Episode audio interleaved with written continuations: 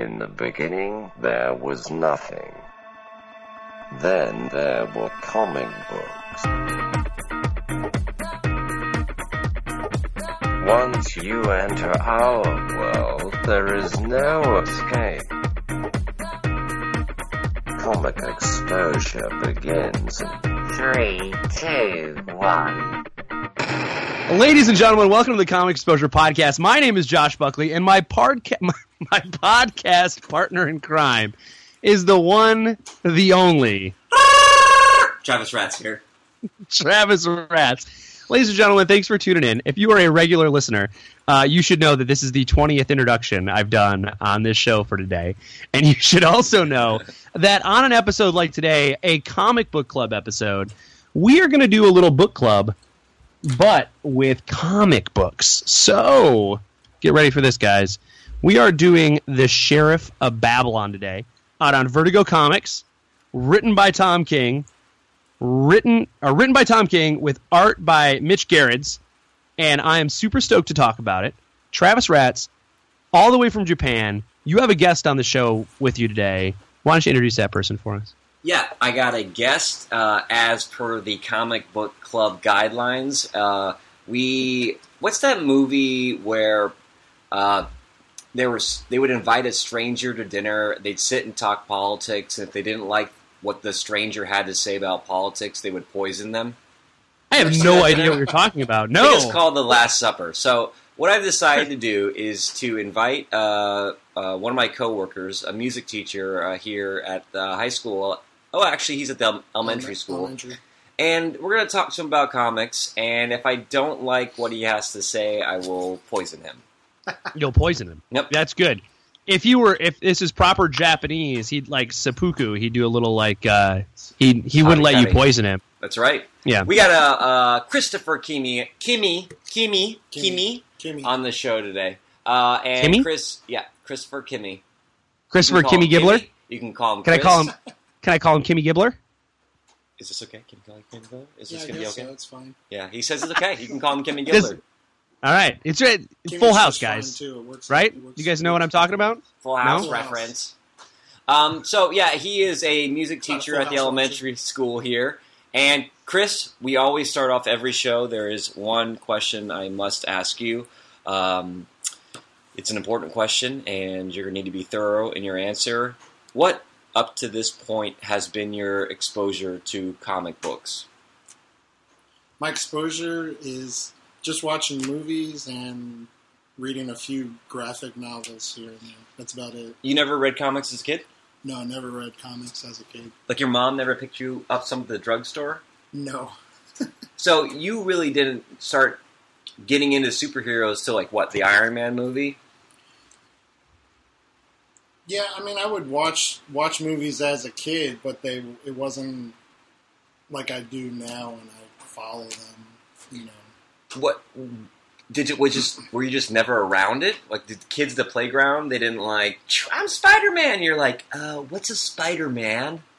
A Spider-Man? like I knew what they were from from uh, cartoons and movies, but I never like never followed them. And when you watched the movies, you weren't like, oh hey, let me pick up one of these books. No. Did you think they were? It was like kid stuff. You think it was for kids? Yeah, yeah. I guess Kimmy been- Gibbler. I guess I've been a little adult in my life. Yeah. yeah. Where you're like, I don't want to pick that up. Comics are for kids. Yeah, but then the whole all the movies started coming out by the awesome Marvel franchise, and they're being take you know taken in new directions. So it's like I can follow them now. Yeah, so I got Chris on here uh, about a month ago. He was like, "What's this podcast thing you're posting on Facebook?" I'm like, "It's a podcast, and we talk about comic books." And I'm like, "And guess what? Now you're going to be on it." Bad question that to you've ask. Yeah. Yeah.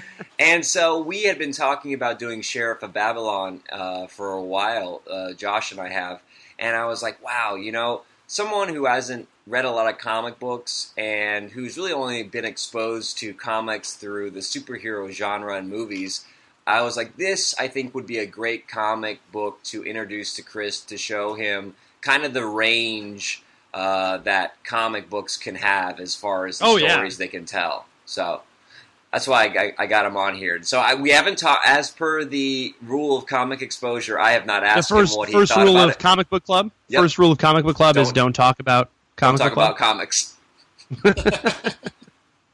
it's amazing we made it this many episodes.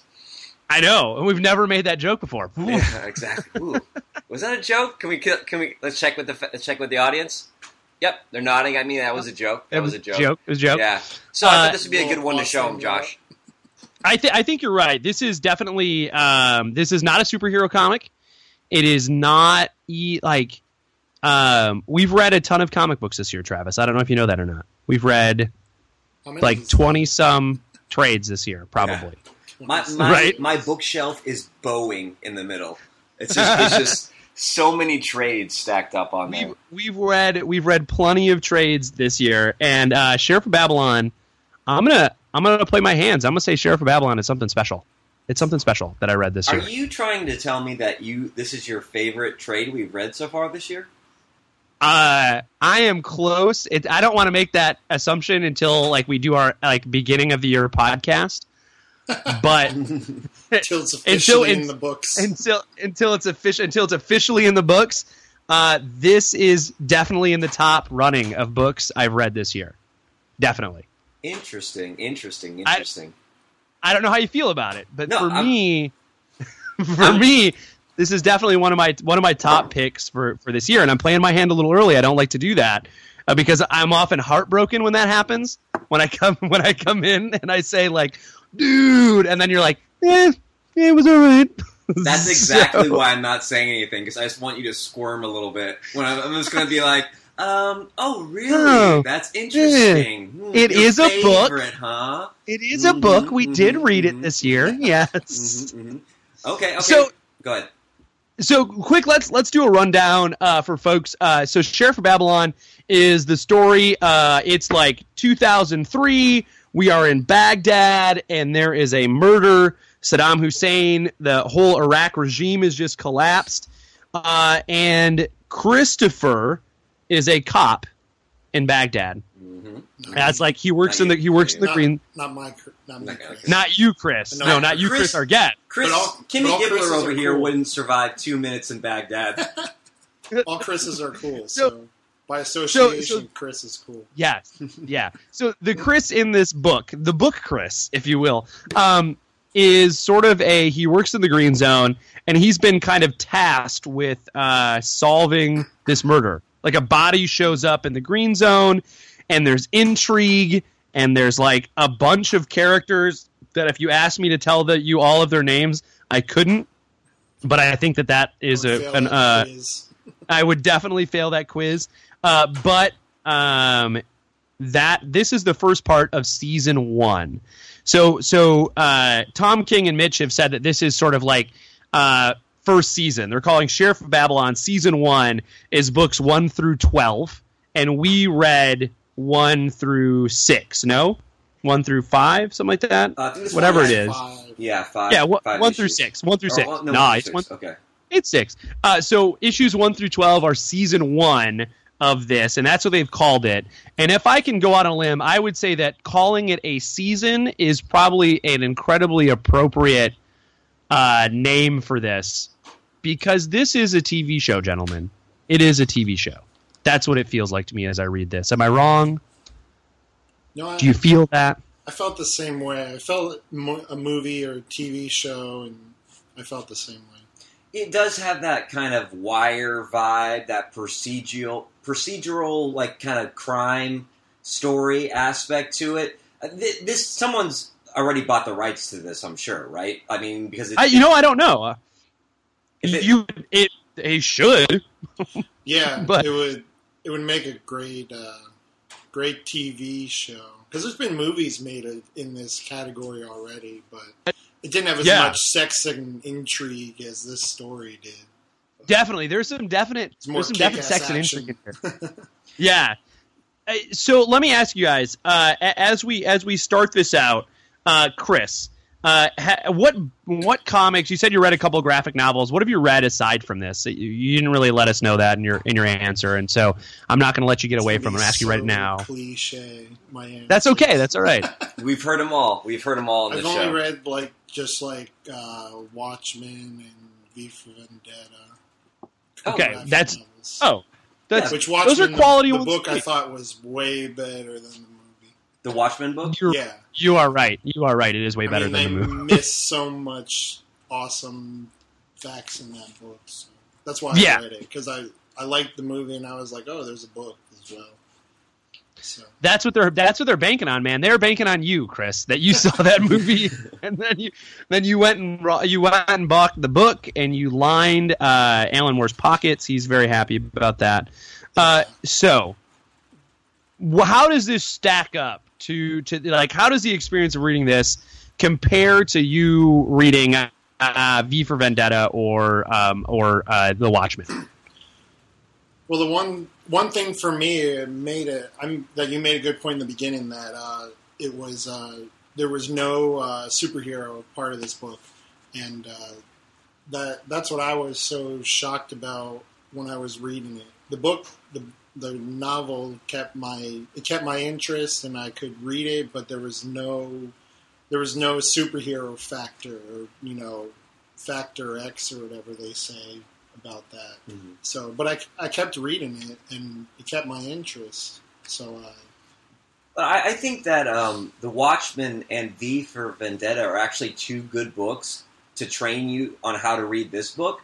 Yeah, Uh, as I was reading it, uh, I'm looking at the panel layout. uh, the this- layout yeah. is ridiculous. and it's crazy. it's- yeah, there's you know, it's got that nine to you know, uh, twelve page kind of panel layouts. It's very much like uh, Batman: Dark Knight Returns. You see it in the Yes. Watchmen in in on some pages, and a lot of first time graphic novel comic book readers who've only read superhero books have a hard time kind of following the panel structure of something like this. And I think that the panel structure in this story is really what allows Tom Yeah. King to pack so much story into Oh, this into this book. And what I thought, yeah. go ahead, it Josh. helps the story. Yeah. No, no. Go ahead. Go ahead. And I think that one of the things that we can talk about here, let's let's let's go into this more. Josh, what did you think about the almost interview-like aspect perspective that the uh, the um, the artist takes in here? As far as it's a lot of close-up interview style paneling. You know that the, the the character is centered right in the middle of there, and we have like nine or twelve panels of that character. it it reminds me a lot of I mean it's it is drawn and that's why I think it pulls me into like this would be a great TV show because it's incredibly these are like TV shots, right? Mhm, mhm. Like this is literally like uh, an HBO or Showtime show uh, where you spend, you know, like that whole dial. There's like dialogue is uh, where you know he's interviewing people, or you know, there's there's the series of panels where you know there's just a lot of dialogue in this, and it never feels, it never gets old. And and I guess like Travis, you and I read Dark Knight. Uh, we read Dark Knight Returns or Dark what Dark Knight. Yeah, yeah, Dark Knight Returns. Uh, and that has a, a lot of that 16 panel, 9 panel stuff in it.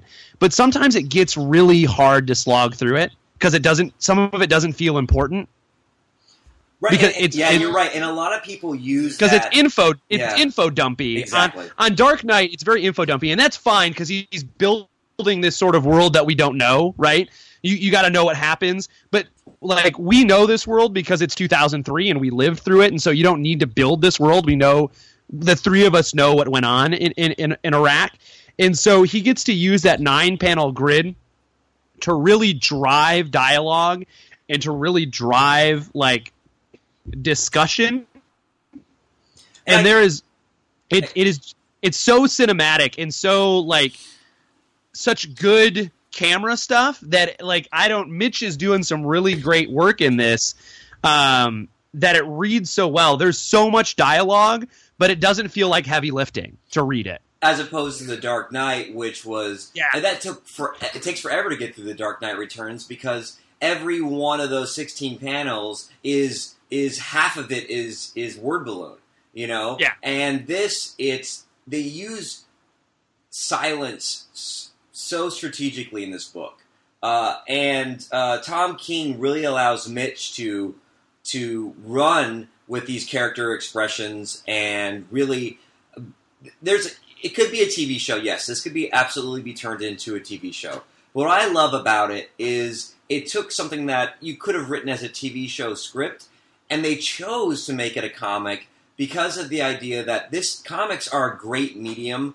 to tell a story like this. And I think that what I love about uh, Tom and Mitch in here is they could have they could have well at least Tom for having written this could have shopped this around town and easily easily skipped over having it be a comic book and gone right to a TV series. But he chose to make it a comic and chose to allow the medium of comics to really accentuate this story in a way that a lot of comics out there, even independent comics today, just aren't doing.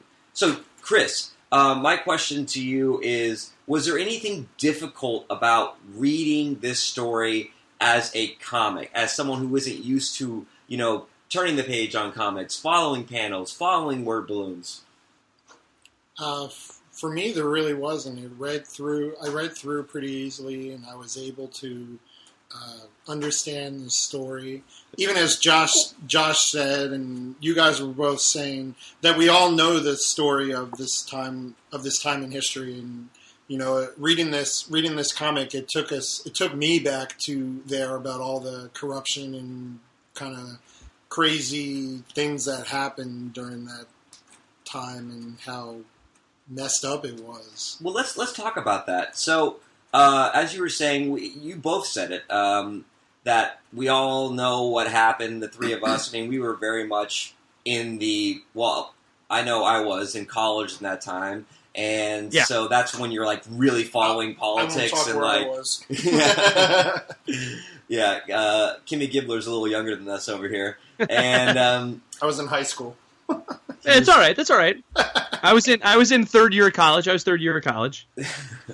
And the idea is that since then, we've had movies like The Hurt Locker, and we've had uh, Green shows. Zone. Yeah, like the one like that Claire Danes is in. Um, Yeah, and it reminded me a lot of that uh, Homeland. Homeland. It had a very- yeah, because it it had, had a very that sex home- and intrigue and Yeah, yeah. Dirtiness. It reminded me of that, but it was in the war zone, which Homeland doesn't take place in. yeah. You know what I mean? Like, So my question is, we've had a lot of that stuff. We got when we when the, when this was going on, that when the reconstruction of Iraq was going on, and we were sending police over there, we got the media's version of it, and it wasn't Yeah, until around like they yeah, it wasn't It's until like 2009 that we started getting uh, documentaries and Yeah. TV shows about what it was really like over there, trying to give us an authentic view.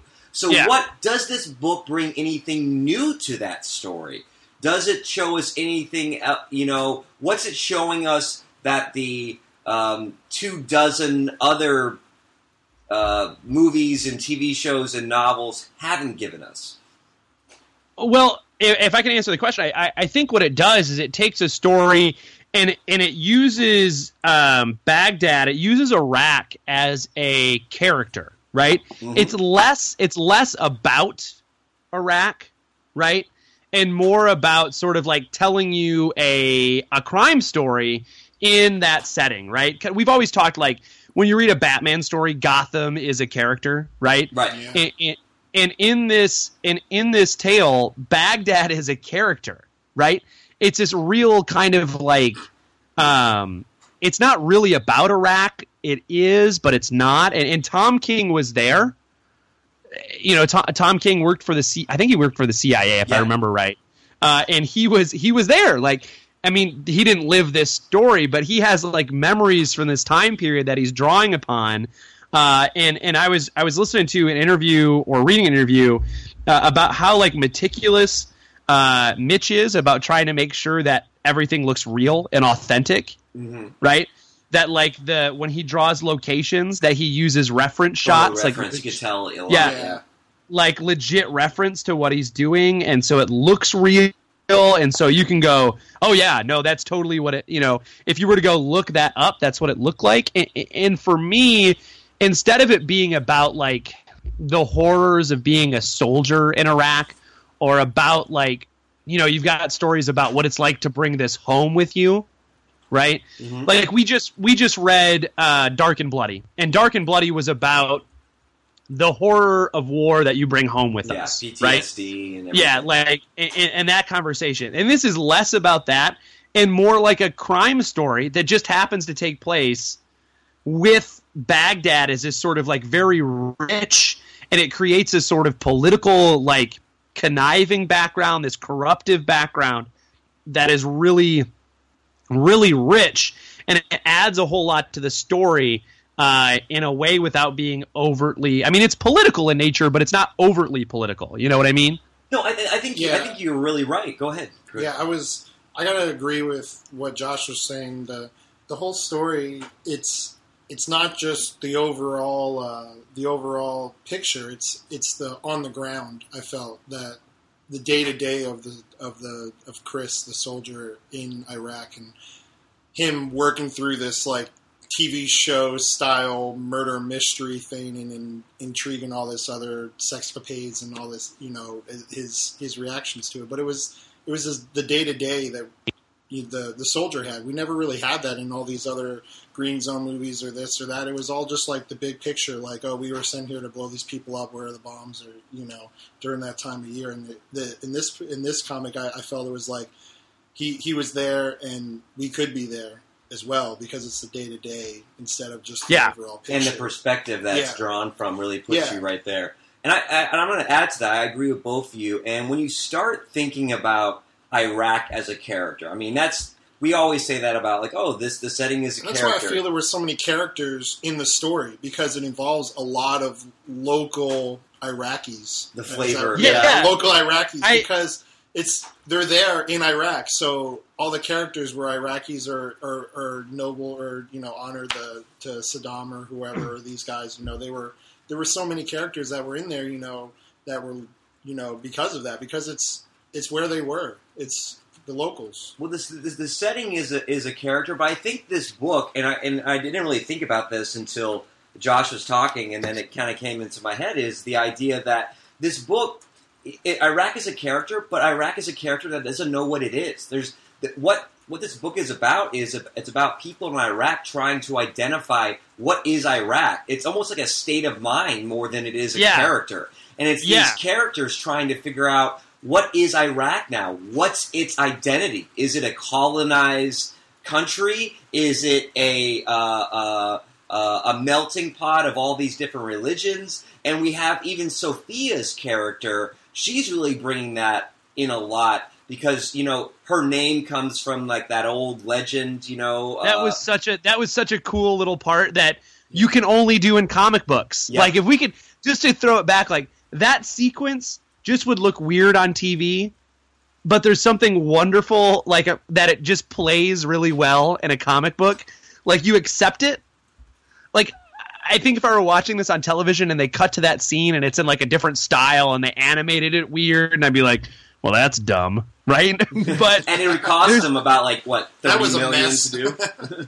but but like in this it just plays really well there's something like the medium of comics lets you do stuff like that uh, and it and it feels good it looks good it works you know what i mean um, but I, th- I think you're right travis i think it really is this this sort of like everybody's struggling to find out you know what does iraq mean to all of them whether you know whether it's the character who ends up bunking with chris like the guy who uh, that he kills those soldiers at the beginning Yeah. um, and and and, uh, and then the whole thing about uh, where what's Iraq going to be is like developed in that story because he this whole murder thing is wrapped around.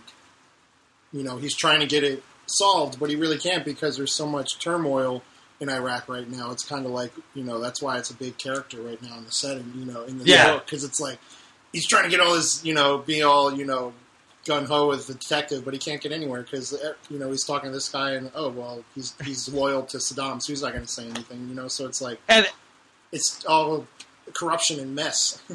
yeah, and it sends him on this like this this like goose hunt, right? Like yeah, there is you were you, earlier, Chris. You mentioned how like there's so many characters in here, and I was flipping through. I'm flipping through while we're talking about it uh, because it's pretty, and I, I like the book. And there's a page where he's like interviewing all the guys that he's training, all these cops that he's training, uh, and in like every character there's what is it 16 panels right Yeah, I remember And- that in and- the book. He, he's just going one to one. one by one and they and, and they just keep saying no every everybody's response is no every time he asks a question and none of them and, and to mitch's credit none of these guys in in these 16 panels they all look different right? Yeah. like the, his art like he is able to do characters so well um, that that in this 16 different character grid they are like three diff that you can there's 16 different people. You when you look at them like you almost get a glimpse of what their personality is a, l- a little bit. There's just something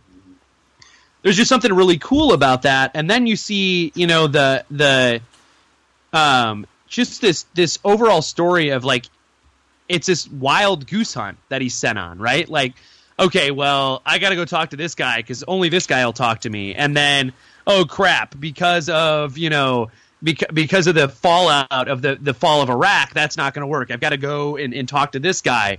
And that sort of like plot But thickening yeah, You know, it's right. and and there's all this stuff that kind of moves it forward, and you get that because it's in. You couldn't do this story, and, and Travis, you talked about the Wire earlier.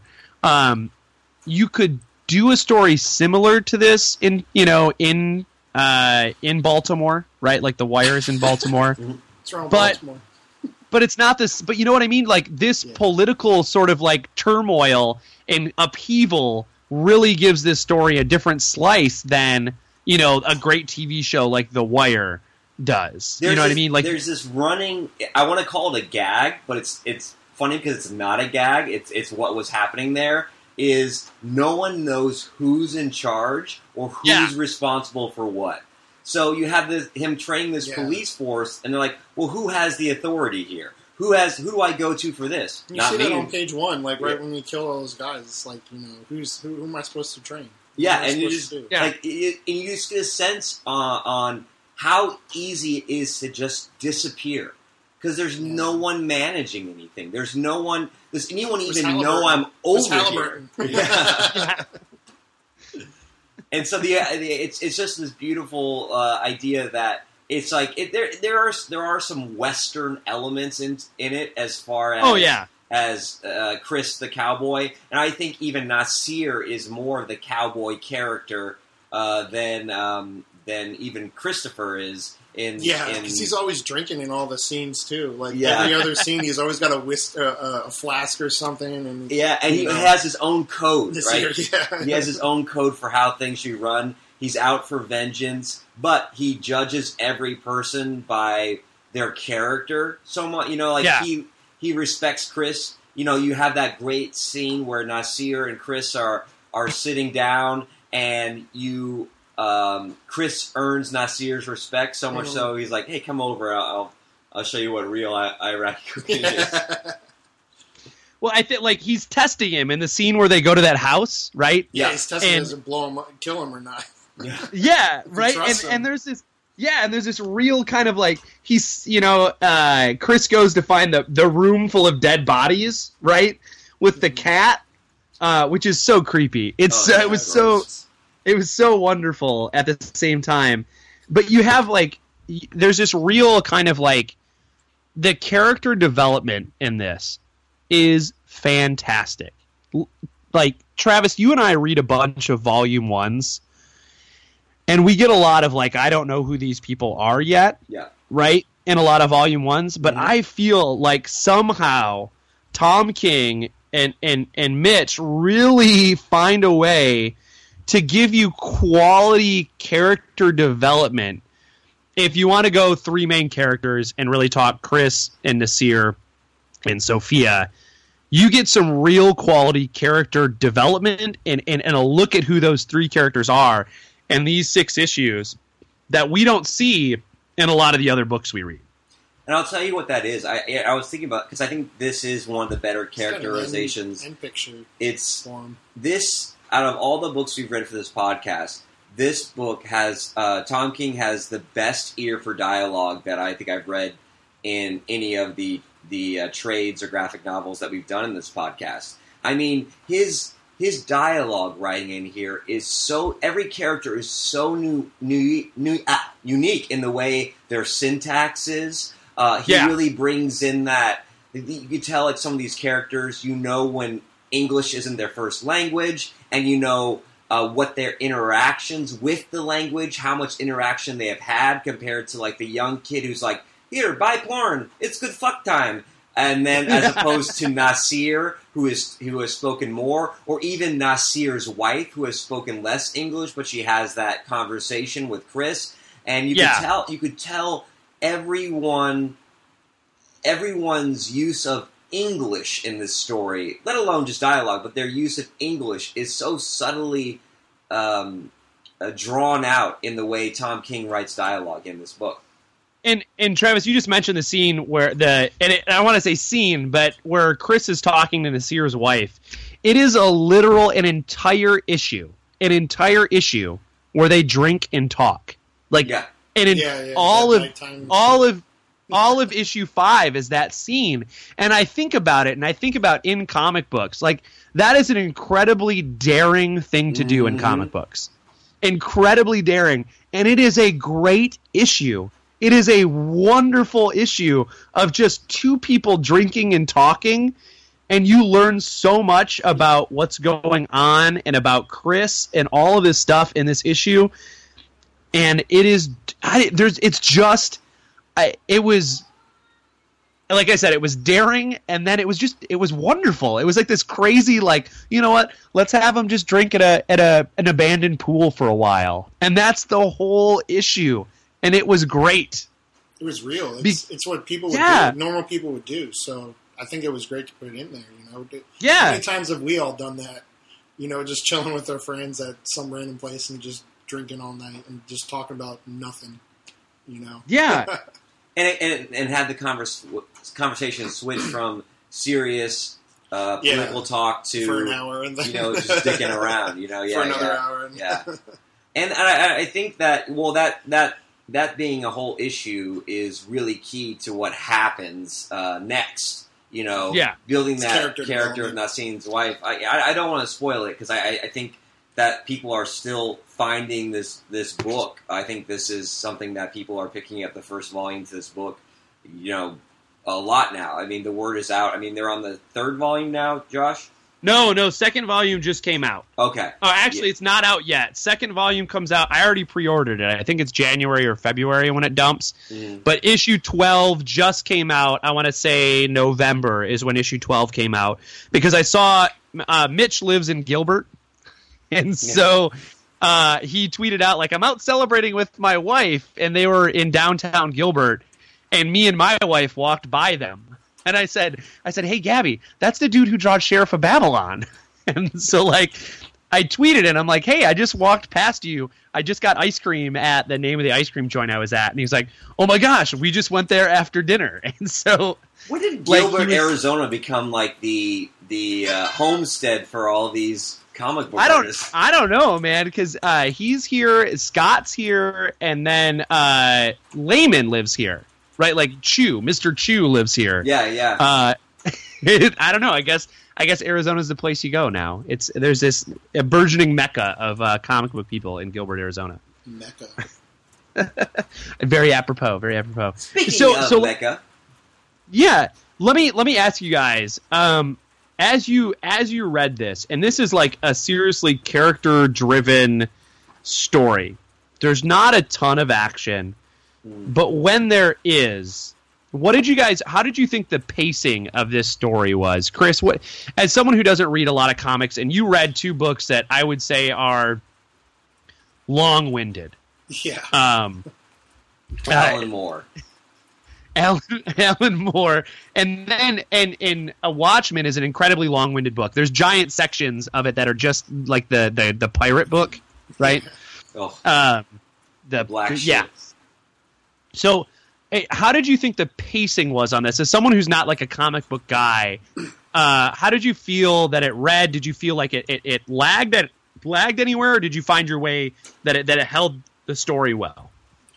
No, when I read it, I read I guess the first issue, and then I put it I put it down. I walked away from it. like first. I guess what is it? The scene or season? Yeah, yeah, the First the season. first episode. yeah, of the first season. episode, and then I put it down, kind of like just to get a reaction of myself from it, you know. And but then I, you know, I I went back like a day or two later and and almost finished it, you know, because it was it just kept my attention with it. So I, it it just like with this whole thing about uh, the story just and the characters being developed, it, it it just kept going and kept going, and I wanted to read more. Kind of like what we were saying about the it being a TV show or something. You you watch it and it's like you know you gotta you gotta keep watching the next episode, the next episode. You know, so it's it, it was like that. I, I couldn't put it down. This was yeah, this was a quick read for me as well, and Yeah. we, we were we were both uh, Chris and I were reading it, and it was just really busy couple of weeks over here during Yeah, reading it, with like Thanksgiving here and just like the, the the point in the school year it's at, and so I'm Our like superintendent came I'm like- down, like, like- all of a sudden, hey, Yeah. we're here. I'm like, I'm oh, like, uh, Chris, I don't mean to be a dick, but we gotta get this podcast up. So you gotta start reading.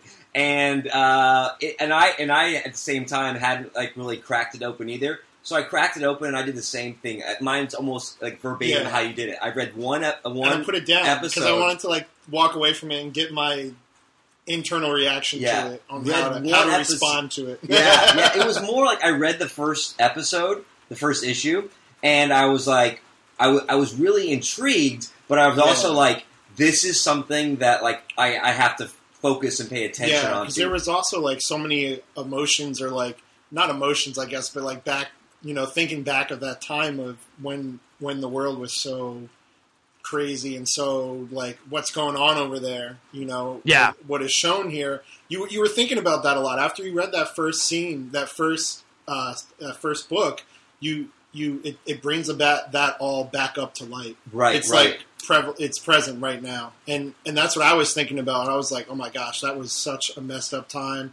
You know, what was I doing? Where was I? You know, it, it was a good first episode, and you had to like kind of like adjust and then get ready for the rest. That's a you know? good. That's a good point. And, and so, Josh, uh, let me ask you this: Yeah. is there anything in here? You know, having having lived through the the the news cycles of this time period and having seen other uh, stories, what was what was the most surprising to you um, uh, event or thing that was happening in here that you just were unaware of was a part of this whole time period? Well, I, I think kind of one of the inter- interesting things is Sophia herself is an interesting character, right? Like she's American, but she's not. Like she had left during, like her parents had left during Saddam, and they fled that, and then they went, and now she's coming back, right? And she's going to be an important part of the building back of Iraq as a country.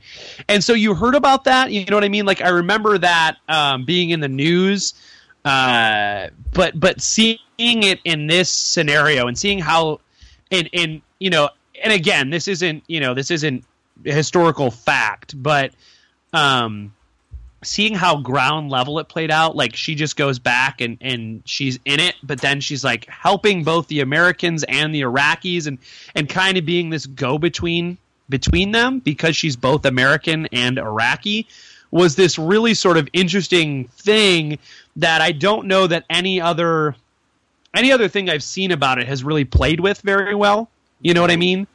Uh, that she's got a foot in both worlds, um, and you see that in her relationship with Chris. That's a very sort of like a very American thing. But then she kind of plays the the heel against um, uh, sort of the American forces. There's a scene in here where she's uh, after the after the attack, right? Right. um, where she's talking to I, some general or something. Uh, she's talking to a doctor, and then she, then she's talking to a, a general a little later, and it's a very like you see her in this position of like, look, I am. I'm taking care of this. You know what I mean? Like I'm not gonna, you know, this is my job. I want to save and be a part of like the rebuilding of my of my country and my heritage, and I, that's something that you don't see a lot of play with. And I thought that was kind of cool. Yeah, I, I, that I think her character is the uh, most interesting in, as seeing, especially in like this macho male dominated culture, her having so much power and also getting so much respect from the other Iraqi men in this uh, book. But I also Yeah. one of the things that I found that I didn't know. I mean, I knew that the the as far as like you know the Halliburton deals and stuff like that. But I didn't know like the nuances of them. Like there's one point where they're talking about a contract, right? Both these Iraqi com- companies are built or there, there's two companies bidding on an American contract for some rebuilding thing, and Sophia talks about you know. Uh, this is what happens. We, you know, we say this bid is too high, and then we say we'll bid this much, and then you have to buy a stake in that other person's company, and then you give them a price. So it's like the idea of okay, instead of competing for the contract, let's both get a piece of this pie. Yeah, and, and, like to be like, let's take advantage of America, right? Yeah. Let's So dirty. yeah, but like also this very sort of like very it adds this nuance to the story that and I, I think we've talked. I mean, uh, Chris, you'd mentioned before we, we talked about the Hurt Locker and we talked about all the other things, and those are things that are very specific to like the American experience in Iraq, right? Like Yeah. from a from a soldier's perspective of what what the Iraq War was like. Um, This gives you a very sort of like you're seeing it through Chris's lens, but then you're seeing it through Nasir's lens, and you're seeing it through Sophia's lens, and you get this real sort of like this this tripod look or three dimensional look at what's going on there that makes it so much more of an intriguing story. Yeah, and just to piggyback on what I think Travis was talking about the Sophia's character, I gotta I gotta say when you think about other other movies like the Green Zone and all those other ones, they they had or Hurt Locker, they had locals that were there helping them, but it wasn't it wasn't to the capacity of Sophia was. You know, Yeah. if you look back at them, they were just they were just locals and they were ignorant people just trying to protect their local village. But Sophia is trying to protect her, her heritage, not just her Mm. her family and village. You know, she's trying to protect her heritage, her country. You know, as opposed to like get off my land and go fight over there. You know, she's like, you know, let's let's put the country back together.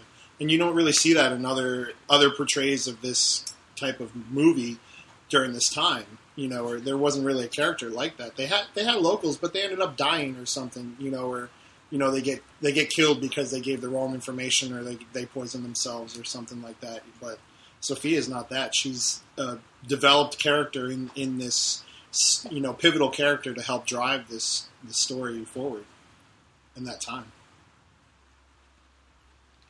Yeah, I, I, Silence. I, No. no, no, like I think you're, I think you're totally, I think you're totally right. There's this, there's this, like, there's something different about this book uh, compared to all the other sort of media that's kind of come out of this Iraq War period. That that just, I don't know. There's just something wonderfully uh, intriguing about all these little nuances in it that are sometimes hard to do in comic books. You know, what, like Yeah. like as as Travis and I read a lot of stuff, and a lot of stuff is like a very straightforward story, right? But but this seems far more nuanced in a different way than some of the stuff we that we've read before, right, Travis? Yeah, and I think that has to do a, a lot with um, following the the three characters, and you have a lot of ancillary characters that you meet along the way. But it's really just the interweaving of three stories, each of which are complex on their own. But um, you talked about pacing earlier. I think it's paced so well that each of these characters is so deep and so and so conflicted and so well fleshed out that those nuances you mentioned that word a lot can really come out because how these stories are interwoven. If they had five people, it would have been too much, and the characters might have been a little bit more shallow. Uh, if you had one person, it would have been a little heavy-handed as far as the theme. Like this is an American cowboy. He's in Iraq, and he's you know dating this uh, Iraqi. You know, it becomes one more one-dimensional. Cliche. We've Yeah. seen it before. Cliche, yeah. Yeah, I, I think you're right. I think uh, Tom King does a really good job of balancing these three characters out and really telling you these these sort of like three interconnected stories that have them all together, and it just makes me like I already pre-ordered the, the second volume, but part of me wants to just go buy them all digitally and just read them right now, right? Right. Um, but uh, there's there's this is a special book, man. I I can't I can't say it any other way that there is just something very great about the art and the storytelling in this, the dialogue you mentioned earlier, Travis, about how there's so much like there's little things in all of the dialogue that just make it feel so much superior than, than a lot of others. I mean, I've read we've read some really good stuff this year, but th- this is just something. There's something very special about this book that is hard to nail down in one or two words. Uh, but there's something great about it. Well, I- there I think- really, it really I- is. I, I agree with you. Like this is one of the books we always talk about. Like, oh, we got to pick up the second volume or the third volume. This is one. Uh, oftentimes, when I feel that way, I don't end up picking up the second volume or it gets on my list because that's more about me wanting to read to see what happens. For this book, I want to read the second volume to see how things happen, how the Yeah. story unfolds. I mean, I kind of know. We kind of know what happens in the rebuilding of Iraq. We don't know what happens with these three fictional characters, but I'm less concerned about what happens in the end and more about seeing Tom King and uh, Mitch uh, unfold this story for me. Yeah, yeah. Um, so let's let's talk. Uh, you guys want to jump to art really quick? Let's, jump Let's to talk art. about art. Let's let's It's that let's talk about art. It's that time. Um, Okay. let me let me ask you, uh, Chris, as a guy who doesn't read a bunch of comic books, and you've read, uh, you know, the few that you've read, what did you think about the art in this? What, what was your take on sort of Mitch's style and his his ability to get his point across with the art? it's tough. It's tough to like take someone who hasn't uh, read Yeah, comic you're books right. and be like, "Hey, talk about art." Um, so let's go to. Uh, I don't. It's go hard ahead. for me to answer that because I don't have a lot to base it off of. Yeah, so let's um, So- let's let's let's talk, and then you jump in and see if if anything uh, uh, if anything is like, oh yeah, I, I noticed that. So, Travis, let me. uh, We we've read a bunch of stuff this year. Mhm. We we we we can about a bunch of stuff. What did? How does this art stack up to to what we've read this year? Well, I, I- think it I think it stacks up really well. You know, uh, I haven't uh, seen Mitch uh, on a lot of other stuff. I looked up some of the stuff on Punisher he did, I believe, right? Yeah, yeah, and uh, I really like I really like his style. I, I think what what this does really well is it marries uh, that photo, um, you know, the photo reference with um, just really great penciling. Sometimes when people go uh, through photo reference, they have a tendency to try to mirror and try to make it as glossy as possible. Uh, and I think Mitch does a really good job of grounding uh, the photorealism with his pencils. Uh, and I think that if that makes any sense um, to you, the uh, resident art guy, Josh. No, no, I, I think you're right. I think there's there's something to be said that he both draws and does And the color on this. yeah. Right? He, he's both drawing and doing the colors on it. And because of that, I I think he's able to kind of um you're right, there's some photorealism in it for sure, but it's still cartooning, right? Right. there, there's still some cartooning to it. And then you also are able to kind of make it a little more artsy with this sort of very flat. Uh, but then there's like the kind of like the brushes he uses in the background to kind of give you texture on stuff. hmm It's there's just something very cool about it. The flashback scenes work really well. He finds a way to take his style and use it in a bunch of different ways, right? Um, like even the there's the one scene where they're watching sort of like the murder on a computer screen. It's early on, and there's the lines that come across the computer screen.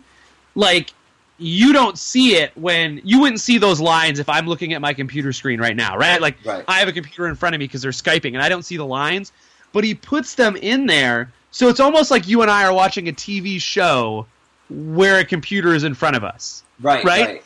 like it, there's just something very like there's there's some stuff where like he shows some crime scene photos later on and he's able to manipulate his own art in a way uh, that is just very there's just something very unique about the way he does it and there's a device that they use throughout this book the bang bang bang which Right. which is the name The of this yeah. which is the title of this this uh you know this first volume and every time they use it, it is spot on, right? It is so it. The first time they use it is um, when a Nasir has to is it has those soldiers in his basement, right? Yeah, and they, they black panel out every bang, bang, bang. Yes, and it, there's just something like, wow, that's almost more powerful than if they were to show it to you, right? Um, and then they use it later, uh, and it's not completely blacked out, but when uh, Sophia's car is hit, right? Uh, and then again at the end with Nasir's, and I'm gonna again. This is a spoilery show, so I'm gonna I'm gonna yeah, I'm gonna give you that little spoil. Uh, but that scene with Turn off Nasir and his wife, right? That that scene with Nasir and his wife at the end, with the blackouts for that. Oh my gosh! Like the pacing on it, the way that it slowed down, the way that Mitch draws it, the way those those bangs, those three bangs. What he does with that is he slows down the action so much with one his panel layout. When you lay out your panels like that, you're you're you're slowing time Right, Right. right.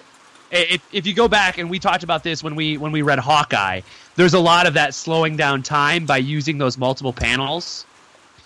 And he does that really well in a scene like this where it slows down and really you really feel you really feel that moment in that issue and it is like it is tough. It is a tough because you just spent so long with her um, that man, it is just a real, it is a gut wrenching scene, and that's hard to do in comics.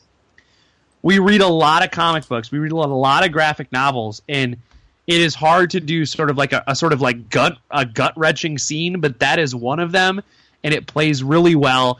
And I think it's because um, Mitch's art is so on point, and then those sort of little there's still little comic booky things around it those bangs are very comic booky uh, every once in a while, it looks like um, it reminds me the of like Archer, the TV show, the cartoon. Like some of Yeah. the art style in there, it looks like the animation to that, but a little bit more photorealistic. As far as, especially, I see it in in the characterization of the drawing of Chris, right, yeah uh, with the glasses and everything like that. yeah and there's just moments where there's just little comic booky stuff where someone's hand will move but you know you can't see it move because it's a panel so he does the little the little line with it uh there's a couple times and, and when they're drunk when when him and nasir's uh wife are drunk and there's little drunk bubbles around them Yeah, yeah, yeah. I, I thought that was a good touch.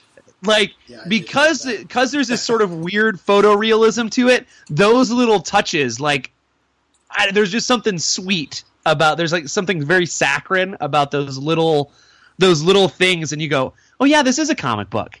You know? It- it's this very kind of uniquely comic book thing that you can do uh, that even though this is a real sort of serious story um, that mitch isn't shying away from putting in his art and i And think he- that's very he's coloring he's he's following what's become really popular in what we've seen over the last year or two years in coloring is to take one color um, and kind of use that as your palette you know we see Yeah. it in southern bastards. We've seen it in Wytches. We've seen it you know like that. That's that's become like a really popular way of coloring comics lately. Uh, it, almost so that sometimes people just throw it in there because that's the, you know, that's what's in, you know, the in fashion. But I think that Yeah. this it, it really does help bring out that the the colors of Iraq, you know, and the the the tones uh, in the storytelling, the differences, the browns, the golds, and then we get blues and reds, and everything is really really washed in the same color, you know, for a page or two before it switches. Yeah, and I, I think that's kind of the. You'll get a couple it's a pages where it's at. Like it's a Yeah. scene, scene you know. Like a, You really do. scenes. Lighting, almost. It's almost like the lighting if you're going to light it, and it makes the red stand out because there's not a lot of uh, deep, uh, bright reds, and so when someone gets shot and that blood happens, it really brings out that blood. You are you are right. You are right. Um, Favorite panels? So- I, I didn't favorite tell. favorite panels. We didn't. We didn't get to this. So while, while uh, Chris is looking, we got you got to pick your favorite panel. Ooh. Yeah, All right, It's all a right. little I'll check, I'll check it out. All right, Travis, you want to go first? yeah, sure. Um, in this one, I'm going to cheat. I haven't cheated in a while, Cheater, so I'm cheater, going to cheat. Uh, and my favorite panels, uh, they are all like. It's hard to pick a favorite panel because so many of these panels in the story work together. Um, Yeah. it is the scene where, where Nasir is uh, been asked to uh, leave his house and go with this Iraqi guy um, to to talk to someone, right? Um, Yeah. and it's the top of the page, and it's one, two, three, four, five panels that are full length of the page long, and it's him going to the door. You only see his back. It's him putting his gun next to his wife. You don't see his face, only dialogue. Um, and then you, it's him walking out the door. Uh, so nowhere do you see Nasir's face. You only partially see his wife's face, and you see the gun in full front being laid out very meticulously on the table. And I, I think it's very brave to take a whole page and, and never really show like a character's face, but at the same time suggest so much and create such a mystery as what's going to happen. I remember when he was doing that, I'm like, why is he leaving his gun? Right? What's this? What's what's, what's going on here? And the fact that um, Mitch doesn't show you the full frame, you only get the legs and, and partial Yeah. torsos of the characters. I thought that was an interesting way to diagram that scene that just stood out to me as like, oh, I don't see this a lot in comics, even even in more indie comics. I see a lot of creative things as far as paneling, but I don't. I've never seen this kind of angle done before, and I really like that. And it, I mean, it, it's a very, it really focuses you in, like you said, on that gun, right? There's like a, there's a specific reason this is happening. That gun's going to go off. You know that at some point that gun's going to go off. It's like that if you check offs, if you see a gun in Act One, it's going to go off by Act Three. Uh, Yeah. you're, you're you're you're seeing him put that gun there, and you're like, how is this going to come back into play? Because you do not assume it's going to be how it does. You're like, Yeah, yeah. So but like, and that's a funny thing is the scene before it. If you flip the page before, it is prominently in his back, right. right? Mhm. So the page before it is prominently, and you see it. It's on his back. It's there, and then when he realizes he has to go, he's like, "All right, well, I definitely can't take this with me." and you know like, what no, I no, mean? no, that's exactly what you want to take with you. What are you doing? you need to take that gun with you. Uh, I, you know what? I've got two that I really that I really enjoy, and one would be cheating. It would be like you, and I don't want to be a cheater, but I'm gonna I'm gonna mention that one first. I'm gonna mention that one first, and then I'm gonna say my real my real panel pick. Um, the scene where Sophia is on the phone and the car pulls up next to her with the rocket Mhm, launcher. Oh, was, That is I was thinking about that too. that is paced so well. It is paced so well because you don't notice it at first because you're busy reading her dialogue, right? And then you know you see the window roll down, and all of a sudden you see the rocket, and the next panel the rocket's been fired, and it, it is so cinematic, right? Because you can see like you would think about it if it were in a movie, it would be a little blurrier because it would be behind her. You know what I mean? It would right, be yeah, out yeah, yeah. it would be out of focus and then you would see it come into focus and it played so well and i totally didn't expect it but that's not my panel because that would be cheating All right, let, let, Uh, let, let Chris go in case you take his. okay No, chris no, go ahead You can go. It's fine. You can go. It's fine. Uh, all right so my panel is is early on it's in the first uh the first issue it's after the three bang bang bang panels with nasir hmm and it's when he's in his basement with the gun in his hand and he's being asked uh, by his wife uh, nasir is it done right and he's just shot all three of them. And you can just tell he did not want to do this. He's got tears in his eyes. He doesn't know what to do. Um, it was just a real powerful little scene. As he's looking at the gun in his hand he has blood on himself. He's got tears running down his face. Uh, a really impactful early scene in, in this first issue. And really makes what you what you the characterization of Nasir after that as kind of like this flippant like uh, I create my own rules but also kind of jovial and jokey. Uh, Yeah. I mean, if you if you didn't get this scene right off, uh, he would come across as a different character. Yeah, But but since we get this characterization first through that panel, uh, you get a real sense of when he is being a little more jovial. You understand it's all coming from this really kind of like dark, hurt place. yeah, like he's covering something up. hmm All right. Okay. So mine is this the last scene? Yeah, the last. It's the Mhm. sixth. It's in the back. The the one when he they were talking about him on. Uh, thanks. they were talking about him on the the the chair about the Iraqi guy eating having the in the. Oh, Saddam's son. Yeah, Saddam's yeah, yeah. son. Yeah. Yeah. yeah, And like, I didn't. I mean, it's not that panel, but it's the one after that where they were they were discussing the prominence of the chair and how this is what America did and everything. And then you see the that's Sophia, right? Yeah. you see Sophia in, in there, and you know they're talking about how like what we did and you know America's great and everything. But then like in that whole scene, she's like not really paying attention, and then like walks off and takes a call from like doing more corruption stuff, and it's just like it it shows. It's at the end of the book, but it shows that like this is what the whole story's about. I think you know that like yes, we did some things there, but it's still it's still a mess. You know, Right. it's still garbage and it's still going on, and you know there's there's still side side. Uh, side panel you know everyone's side paneling their ideas and you know yes we did this and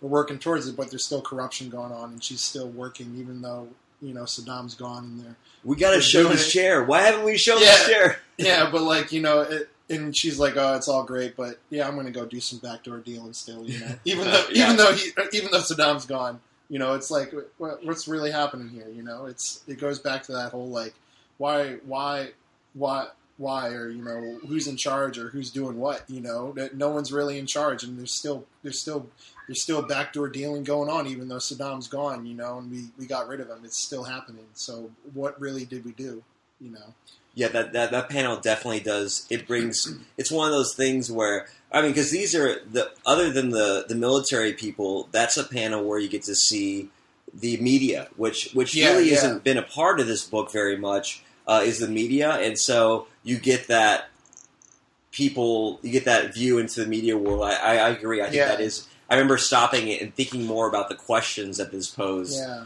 than the and yeah. the panel before they just have with him on the chair it just shows that like oh this all the senators said they could do this and everyone agreed in America they could do that but he's just like sitting on his chair chilling like what the hell's going on man I just can't get over like literally. I am telling people to go out and read a book where an entire issue is two people sitting at a pool talking, like drinking and talking.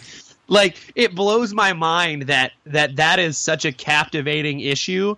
Uh, but that just tells you how wonderfully paced and how like spot on Tom King's dialogue that he wrote in this is, and that that Mitch is Mitch is able to convey so much emotion in those in those pages, in those frame by frame shots, that it doesn't get it doesn't get tired, it doesn't get old, and it like again an entire issue is just two people talking at a pool, and it is great. It is great. Yep, and I think that we're not the only people who, who think that because this is this is a well reviewed comic. There's Yeah. it's, it's hard to find people who, who don't like this series. Uh, so this is this is a safe for your for your Christmas list. This is if you know someone, uh, this is a safe bet to like if they open it up, like, "What is this?" Uh, they start reading it, they get through that first issue, you're pretty hooked in there. Yeah, if you've got if you've got someone who wants to read com- like who you think, you know what, they maybe they like comic books, get them this book. Get them this book. It is it is fabu. All right. And So- I want to thank uh, Chris for coming on here. I know Yeah, we, for, uh, we had him reading come on, this guys. during a really busy week with his winter, his winter concerts and everything. Yeah. So Oh man, yeah, it. that's that's Yeah. that's tough, tis man. the That's season tough. to sing It is. Is. Uh, you know what, guys? Uh, Chris, thanks for coming on. I appreciate Yeah, it. Travis, it great meeting you uh, good good to meet you via the internet as well, gentlemen. Uh, enjoy your time in the future in in uh, Japan as you're as you're ahead of me in the world. I hope that the future is bright. my friend, I hope the future is bright for you as well, my friends. Um, ladies and gentlemen, thanks for tuning in to the Comic Exposure Podcast. Remember that you can find us on Twitter at Comic Exposure. Uh, you can find us on Facebook at facebook.com slash comic exposure. All of our past episodes, all of our past episodes, you can find them uh, in our archive on our website. So uh, www.comicexposure.com. Follow us on uh, the iTunes, please. Give us a nice review. Uh, love us. Tell your neighbor about us. Tell your friend who sometimes reads comic books to listen to the podcast. Uh, and Travis Rat's next episode is a variant episode, and we've got comic book Christmas list. Comic book Christmas list, the annual tradition. I've got my I've got my comic book Christmas list. I've got it You made, guys dude. both- I've got my you comic both book. make a comic book Christmas list? Yeah, we do. We make Yeah. comic book Christmas list. This is anything. So I- it's not. We're not just talking comic books. We're talking anything like nerd or geek related. We want to have on our our Christmas list. Oh, so it does, Yeah. it's not related just to comics. Yeah, but we tend to put a lot of comics. So so comic it's, book Christmas it's list. severely one-sided. Why are you being a Grinch right now? so next episode is comic book tree. Christmas list. Uh, then Travis and I are talking about Prez uh, with a returning guest. Uh, Andrea Consalvi is going to be on to talk to us uh, talk to us about Prez. A very uh, good timing episode to have with the election of Trump. It'll be the one time that we probably get political Oh, on this Oh, yeah. on this podcast. Uh, but it'll be a good one to talk about. Uh, so, ladies and gentlemen, thanks for tuning in. Check us out on all the interwebs as possible, and we will see you next trade.